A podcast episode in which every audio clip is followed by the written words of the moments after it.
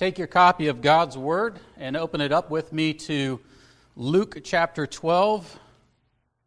Luke chapter 12. I think you have written on your bulletin that's 22 through 32 this morning, but uh, as with some of the texts that I get into, I did not make it that far, so we're going to go from about 22 to 28. Uh, we've been really working our way through the life and ministry of Jesus Christ in the Gospel of Luke, and we, we're coming to a portion of Scripture today that I, I think and I hope will be helpful to every single one of us in this room today. As a, a pastor who comes up here to preach and teach from week to week and try to figure out what I'm going to say on a Sunday morning, uh, I have as much need for this as any of us here today in this room. But what it has to do with is probably one of our favorite pastimes and probably one of the easiest sins that we can so easily get ourselves entangled into and tripped up on, and that is the sin of worry.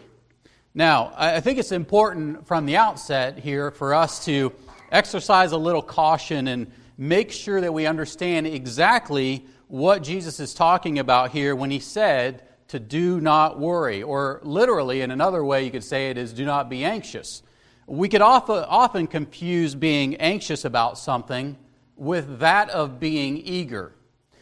You know, we can think about maybe our kids on a uh, being anxious to open up their presents on a uh, Christmas morning, or even how a, a parent might be a little anxious at their kids' junior varsity volleyball game, in which it's the best two out of three games, and the team has never won a game ever. And it's down to the third game, and they start from behind eight points under. They come back, and then it's match point for their team, then match point for your team, then match point for their team, and they finally win. So you can get a little anxious or a little, maybe a little eager to see your kid's team win the game. But that's not exactly what we're talking about in our text here this morning. When Jesus tells us not to worry or don't be anxious, what he's really talking about is an uneasiness of mind, or you might say it a fearful concern. Uh, the word worry is really an old English word, uh, a term that literally means to choke or to strangle. And, and so it's more appropriate, I think, for us and helps our understanding a bit if we grasp the meaning of worry to be that of strangling the mind. It's debilitating, it's limiting, and it ends up controlling us to the point that we neglect our responsibilities and our relationships. Someone made the remark one time that worrying is kind of like being in a rocking chair. It'll certainly give you something to do, but you just won't get very far by doing it, right? It'll get you absolutely nowhere. Now, there's been all kinds of advice giving in popular Christian circles about what we should do with worry. How do we manage it? How do we solve the problem of worry and anxiety? Now, if we would survey some of the Christian books out there that's uh, on the topic of worry or anxiety, we would find that they are really all over the place and all over the spectrum as to what we should do. For example, a, a pair of highly popular Christian counselors wrote this about how to deal with worry and anxiety from their professional opinion. They said this quote, We suggest setting aside 15 minutes in the morning and another 15 minutes in the evening for active worry. If concerns surface during the other times of the day, the person should jot them down on a card and then vow to deal with them during the designated periods. Worry free living involves confining natural worry that we all feel into designated time slots of the day that comprises of 1% of a 12 hour day. So, for someone to say that we should take and manage our worry down to 1% of the day is like saying that we should really indulge in any other sin that plagues us, uh, that comes naturally to us, provided that we just do it about 15 minutes at a time. But that is neither wise nor is it biblical counsel. And sadly, as I said, they, these are supposedly Christian counselors, and they sell millions upon millions of books to the masses. Another lady I heard on a podcast the other day said that she suffers from generalized anxiety disorder. And I suppose that you could probably have a disorder for just about anything these days, but she apparently suffers from this disorder and found that social media was the cause and the tipping point for her worry and anxiety. But what you might find surprising to hear, and I'm not making this up, her solution and her cure for anxiety was to take more silly pictures of herself and then post them on Instagram rather than engaging on Facebook and Twitter. She should change her websites in which she engages the outside world with and not to take herself too seriously to help with this disorder. It's not a joke, it's real, okay? I can get you the reference if you want. So if you're sitting there thinking about uh, how to look to maybe essential oils for a remedy, you'd be pleased to know that not Martha had come up with this, but uh, you'd be pleased to know that there is a book available that's entitled, quote, Essential Oils for Depression, the ultimate beginner's guide to beating depression, anxiety, and stress with oil. Now, all of these arguments really are superficial methods to try and mask the symptoms of anxiety, but ultimately they're really unhelpful and none of them are even biblical.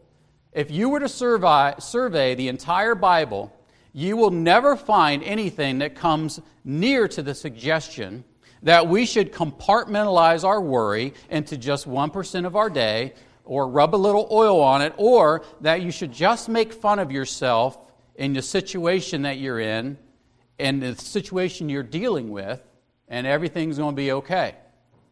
But on the contrary, as we're going to see in our text today, we're going to find that just the opposite is true. We're going to find that Jesus said that we shouldn't do it. It's a commandment from the Lord Himself. If Jesus says that we shouldn't do it, and then we turn around and do it, it's a sin. So, for you as a Christian, a beloved of God, not only is worry a strangling of your mind, but worry is nothing less than your judgment in your faith and your confidence in God. It's a sinful failure for you to exercise complete trust in your Heavenly Father. So, if you're there with me in our text of Luke chapter 12, I want us to read it together as a congregation, starting in verse 22, and we'll read all the way down to verse 32. If you're able to stand with me for the reading of God's Word, I want to invite you to do so. Luke chapter 12, starting in verse 22. We'll be reading from the New American Standard Version. God's holy, inspired, and inerrant Word says this And he said to his disciples, For this reason I say to you, do not worry about your life as to what you will eat nor for your body as to what you will put on. For life is more than food, and the body more than clothing. Consider the ravens, for they neither sow nor reap, they have no storeroom nor barn, and yet God feeds them. How much more valuable you are than the birds. And which of you, by worrying, can add a single hour to his life's span? If then you cannot do even a very little thing, why do you worry about other matters? Consider the lilies, how they grow. They neither toil nor spin. But I tell you, not even Solomon in all of his glory clothed himself like one of these. But if God so clothes the grass in the field, which is alive today and tomorrow is thrown into the furnace, how much more will he clothe you? you men of little faith. And do not seek what you will eat and what you will drink, and do not keep worrying. For all these things the nations of the world eagerly seek, but your Father knows that you need these things. But seek first his kingdom, and these things will be added to you. Do not be afraid, little flock, for your Father has chosen gladly to give you the kingdom. Let's pray. Father, we just thank you for your word and thank you for its consoling us and encouraging us and strengthening us, Lord. Help it to uh, do its work here today. Father, we thank you for sending your Son, our Savior and our Lord, Jesus Christ. Help our minds to be instructed. Help us to be good listeners as we hear what you have to say and speak through a mere man. Father, it's this we pray in Jesus' name. Amen. You may be seated.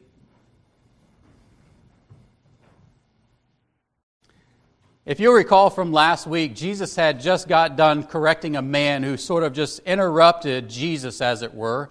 And he asked him to settle a dispute between his brother over an inheritance. And immediately, Jesus tells this guy that he's not here to settle these material disputes between individuals. He's not here to judge between two parties over petty matters as to whether they've been wronged or not over material goods. Instead, Jesus gave the man what he needed and not what he wanted. So then he turns to his disciples and the crowd that's around them, and he deals with a spiritual issue that is the root problem, and he tells them, Beware and be on their guard against every form of greed. They are to be alert. They're to take a defensive position against the possibility of greed entering into their minds and their hearts. And to illustrate that point, he tells them a parable. And that's what the word parable means, by the way. It means to bring alongside something for comparison. And in the uh, in ships in naval warfare, you had two ships coming beside one another. That's kind of the thing we're looking at a parable with what Jesus is teaching. But the parable there was of a man who we saw exhibited three characteristics of a greedy person and that was he was a selfish man as he accumulated himself many crops and many goods, and he wanted to store them for himself. Secondly, he thought he was a self made man, and he did not consider God into any of his equations of life. And then we saw that he was a self satisfied man, and he, he thought that his material possessions would bring him lasting joy and security. He made the triple mistake of never considering God, never considering others, and never considering his own mortality. And so we had to ask ourselves those same important questions of ourselves in terms of our money and our possessions. Are you one who considers God when you buy something such as a, a, home or a car or something you want or you need? Do you even ask the question, Will this help me or will this hinder me from serving the Lord? Will it free you up to completely devote yourself to Him, or will it only enslave you with maintenance and upkeep and debt and monthly payments and so on and so forth?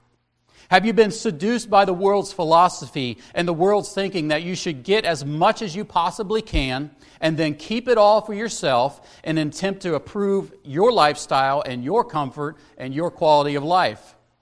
Or do you ever consider the needs of others and give freely and charitably? When was the last time you gave to anyone in which you were never going to receive anything in return? Have you considered God? Have you considered others? And have you considered your own mortality when it comes to your money and your possessions? These are some questions that we need to ask of ourselves in light of Jesus' teaching that the abundance of our lives does not come from our possessions, from back in verse 15 there. Our happiness, our joy, our satisfaction, our contentment, our riches, our peace will never come from our money or our possessions in this life. But all of those things will be ours when we are rich in God happiness, joy, peace, contentment, satisfaction, richness. J.C. Ryle said this when he was asked the question When can it be said of a man that he is rich towards God? And he answered this way quote, never till he is rich in grace, rich in faith, rich in good works, never till he has applied to Jesus Christ and brought him gold tried by fire, never till he has a house not made with hands, eternal in the heavens, never till he has a name inscribed in the book of life and is an heir of God and a joint heir with Christ. Such a man is truly rich. His treasure is incorruptible, his bank never breaks, his inheritance fadeth not away. Man cannot deprive him of it, death cannot snatch it out of his hands. All things are his already life, death, things present, and things to come. And best of all, what he has now is nothing compared to what he will have thereafter. So then, in verse 22 of our text this morning, knowing that what he said might have created a little anxiety within the hearts of his disciples, he turns to them and he says in verse 22 For this reason I say to you, do not worry about your life as to what you will eat, nor for your body as to what you will put on. For life is more than food, and the body more than clothing. Clothing, excuse me. Now, at first glance, you might wonder how it is that Jesus connected these two subjects together of greed and worry. But truth be told, they're really inseparable. The moment we think about giving our money and our possessions away, we might be tempted to worry about whether we're going to have enough and, everything we need. And then we start to worry if we'll have enough for ourselves. And then we can start to become greedy again. And so on and so on it goes. But more than that, the connection here is abundantly clear in that greed and worry have the same root cause. And that root cause is a lack of trust in God. Now, you have to understand for Jesus to come and say such a thing to first century, first century Israel people and to his disciples, this would have been a radical statement for them to hear. They lived in a daily state of trying to provide enough food for themselves and their families, and most of their time was committed to this purpose. They were to grind the grain, they had to get the wood to cut, they had the fires to stoke, animals to hunt. Uh, and the majority of their time wasn't really committed on changing the window treatments in their home or aerating their lawn or popping down to their local Piggly Wiggly or Kroger to go pick up that pre made chicken and a loaf of French bread for dinner the majority of their lives and their time was committed to basic survival. And all of that hinged greatly on all kinds of variables, such as the weather, which may not produce the rain necessary to grow the crops. It, uh, it depended upon insects who may come and destroy all of their hard work and their labors. Sometimes the snow would not fall on the mountains, and which would in turn uh, decrease the stream flow or the rivers to run, in which they would need for irrigation. So, so as a result, all of that might potentially produce a famine. Something that we really have a hard time identifying with or even understanding with all of our agricultural technologies and the abundance of our supermarkets. But if there were no crops, there was no money. There was no income. And if there was no income, there was no way to purchase clothing. Their lives and their livelihood were totally dependent upon the natural resources that were around them. And so, for the disciples to hear such a thing as uh, this coming from the lips of Jesus, they would have been in a little bit of shock, to say the least. But as I thought of those things, I wondered how much of our worry is because of our narcissistic culture and the country that we live in. How much of our worry that we have today is because we live in a time and a place of luxury and affluence. Most people in this world don't have uh, the problems to worry about that we have today, and that our paint's peeling off our houses, or that part of it still needs stained, or that the driveway needs graded and leveled off, or the blacktop needs sealed, or that our master bathroom is only half finished. Or this little thing needs done. And so we worry and we fret about when it's all going to get done. I mean, in light of this week's events and what's recently happened with these uprisings in Egypt and Turkey and Syria and all these earthquakes that have been happening in uh, Italy and Myanmar and Nepal, do we really honestly have a right to worry about much at all? None of us woke up this morning wondering if we're going to be able to eat today. None of us woke up wondering whether there's going to be a coup on our government. None of us woke up today concerned whether the water was going to turn on inside of our homes. None of us woke up wondering if our house was going to still be standing. But do we even have a legitimate right to be worriers about such things? Life is more than about your unfinished house project. Life is about more that your car is getting a wee bit older in years and more miles. Life is more than about your business or your job. Life is more than about anything temporal that you own and you think about and you worry about. But Jesus tells his disciples here don't worry about food. Don't worry about clothes because life is more than food and the body is more than clothing. Even Paul would reiterate this later to his beloved Timothy in 1 Timothy 6 8. He said, If we have food and covering, with these we shall be content. But when Jesus says to them, don't worry about food and don't worry about clothing, what he's saying to them and us is that your life is more important than when you're going to get to your next meal, and your body is more than just something for you to adorn with the latest fashion and styles. That food that you will eat today, that may sustain you temporarily. But ultimately, it's God that sustains you because He is the one who gives you life. He is the one who gives you breath. He is the one who gives you all things, as Acts 17 25 tells us. And that clothing that you're wearing, that's great. But ultimately, you want garments of salvation. You want the robe of righteousness that Christ can provide and wrap you with, as Isaiah 61:10 tells us. That's the things you should be longing for. Your life and your body were created by God and for God and are sustained by God, and it's done for the ultimate glory of God. Those things aren't the ends, but they are the means to the end of you enjoying God and living with Him forever. This is why Jesus could tell Satan back in Luke 4 4 that man does not live by bread alone are you a content person when it comes to your possessions? I mean, we live in a gluttonous society in which we, we live things to the maximum, right? We want things bigger, we want things better, we want things newer, we want things more full. But let me ask you something Are you gluttonous for God? Do you ever say to yourself when you wake up in the morning that I must know Him? I must have more of Jesus Christ. I must know him. Do you ever ask yourself that question? Because that's where your life comes from. He should be the center of your universe.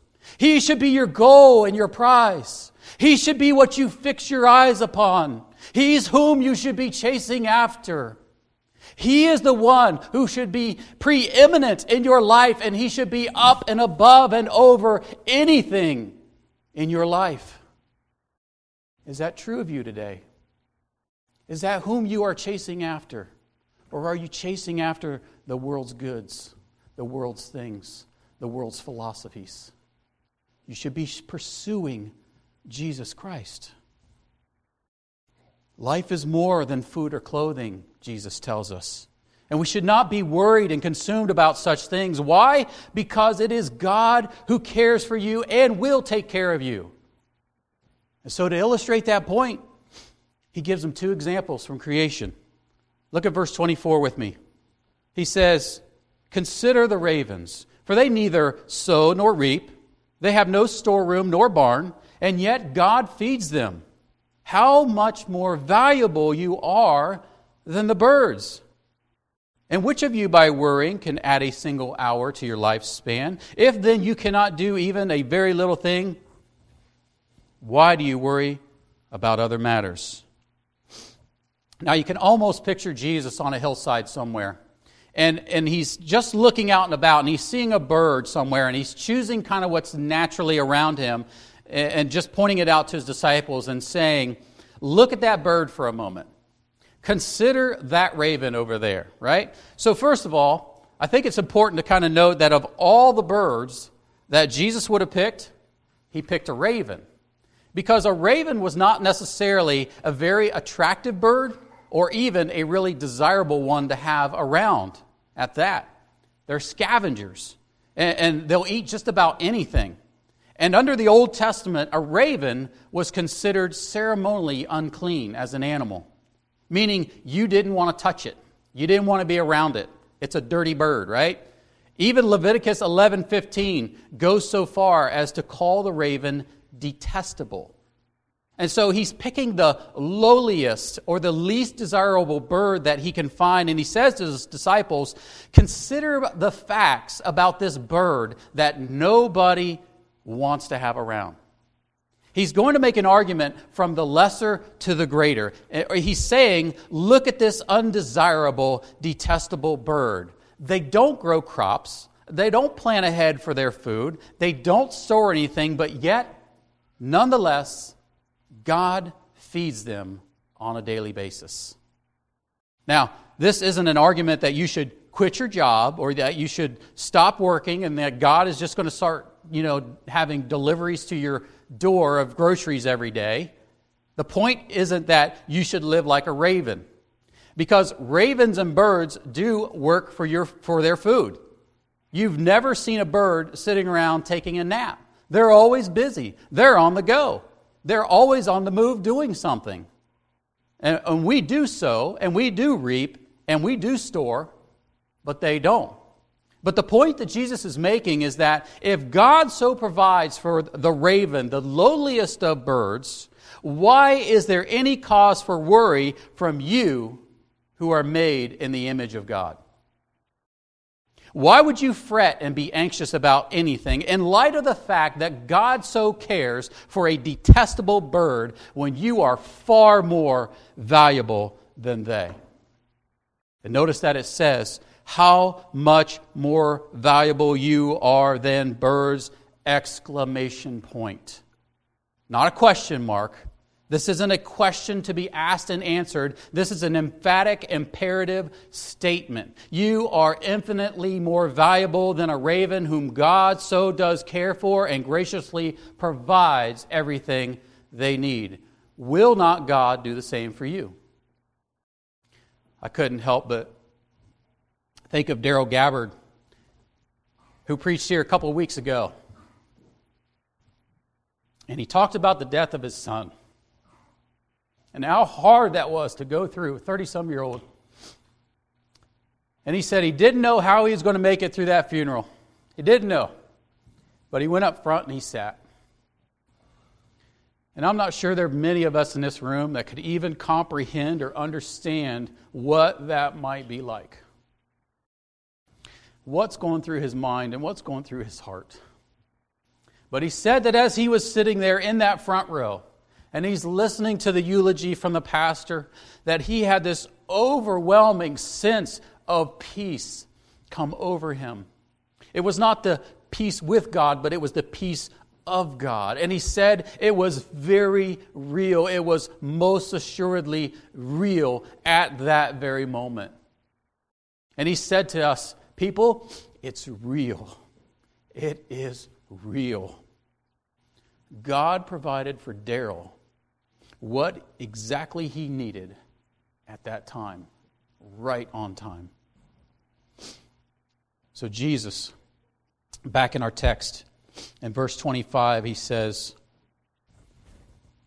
And which of you, by worrying, can add a single hour to his life's span? If you cannot do even a very little thing, why do you worry about other matters? In other words, what he is saying is worrying will gain you nothing. Worrying will not gain you another day to your life. Worrying will not extend your time. But in reality, about worry, the exact opposite is true. It never adds anything, but it always subtracts. Worry is kind of like a thief, it steals from us. Worrying will sometimes rob you of a good night's sleep. Worrying will sometimes steal you of your health. Worrying will rob you of your joy. But worst of all, and most importantly, worrying will rob you of your faith and your confidence in God. That's why Jesus asked the rhetorical question. He says, which, one, which of you can add a single hour to your life's span? But just as soon as he asks the question, he gives the answers and says, If you can't even do such a thing, why worry? Why worry? Worry and anxiety will never add to your lifetime that God has so determined, but it will rob you of your fullness of your life with God. And then he goes on in verse 27 to the second thing he wants us to consider. And he says, Consider the lilies in verse 27 there, how they grow. They neither toil nor spin, but I tell you, not even Solomon in all his glory clothed himself like one of these. But if God so clothes the grass in the field, which is alive today and tomorrow is thrown into the furnace, how much more will he clothe you, you men of little faith?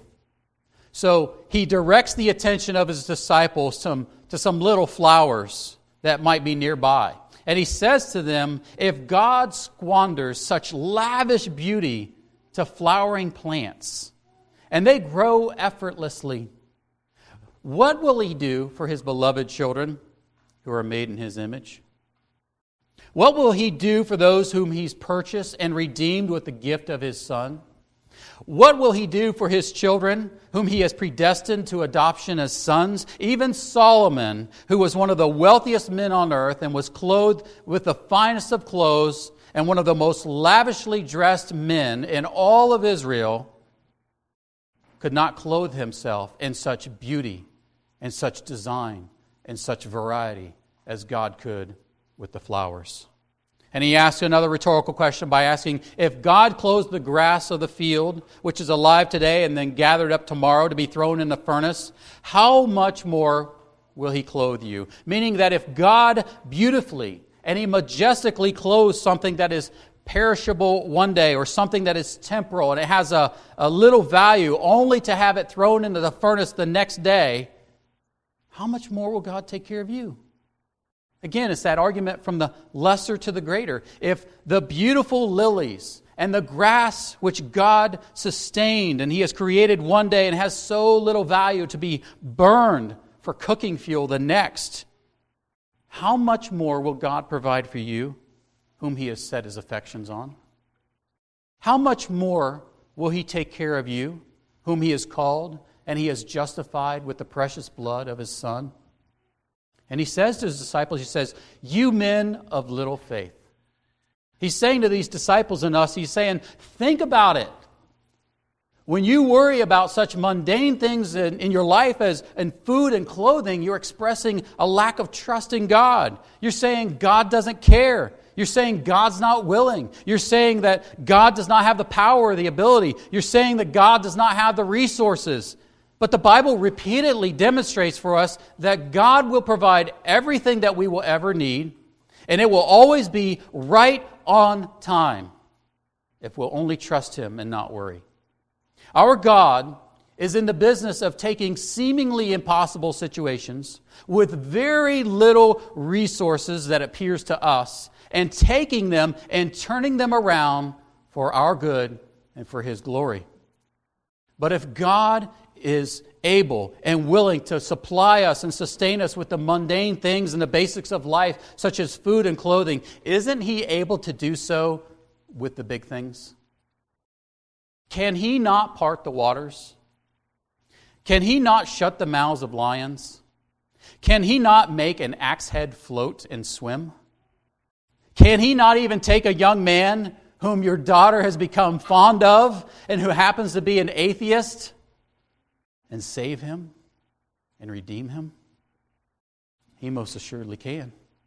Ephesians 3:20 we read this this morning. He can do far more abundantly than all that we ask or think. What is it that you fear? What is it that has caused you to worry about or has caused you worry on a daily basis? I want to stop this morning right here because I want to flesh this out a little bit more for myself. So I hope you will come back in a couple weeks and indulge me a little more to dig into this further.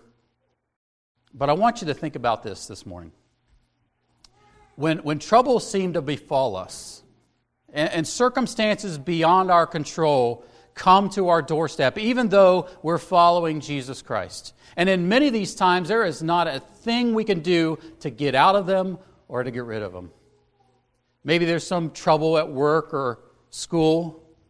Maybe it's an illness or a diagnosis that you've got.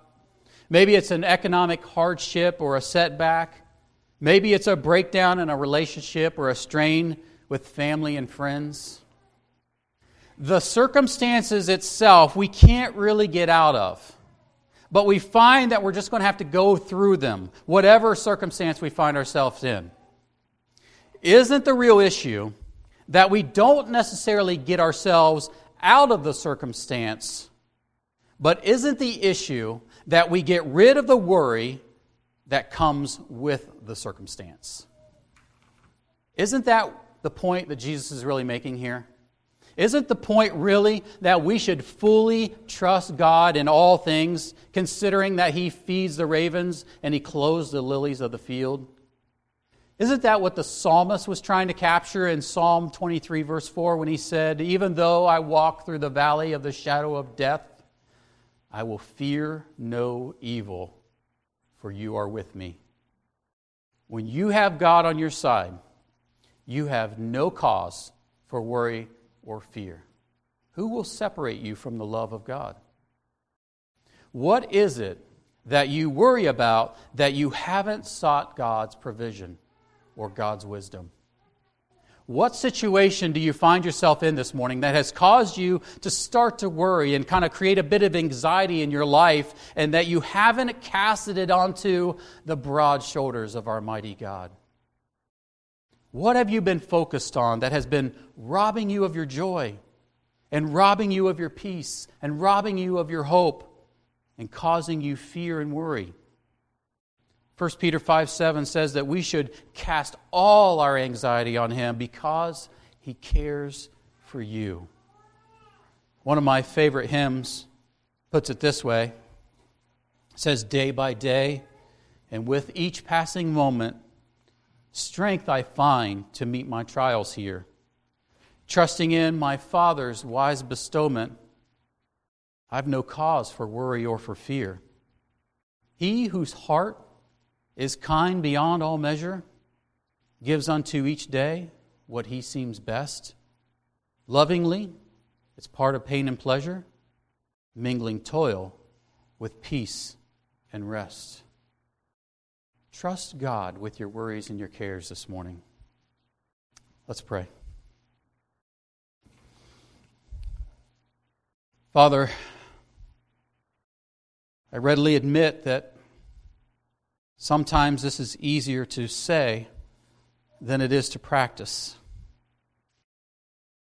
And you knew that worry would be something that we might struggle with, which is why you turned to the disciples to teach them and to teach us this very important principle. Lord, help us to take whatever it is that we are worrying about and creating anxiety in our lives and to cast them to you and trust you for every provision, every need, every comfort. Help us to look to you for every good thing and depend upon you, Lord, for when we are weak, you are strong. Lord, we do thank you for this time and just pray that we might walk out of here strengthened and encouraged by your word. It's in the name of Jesus we pray. Amen.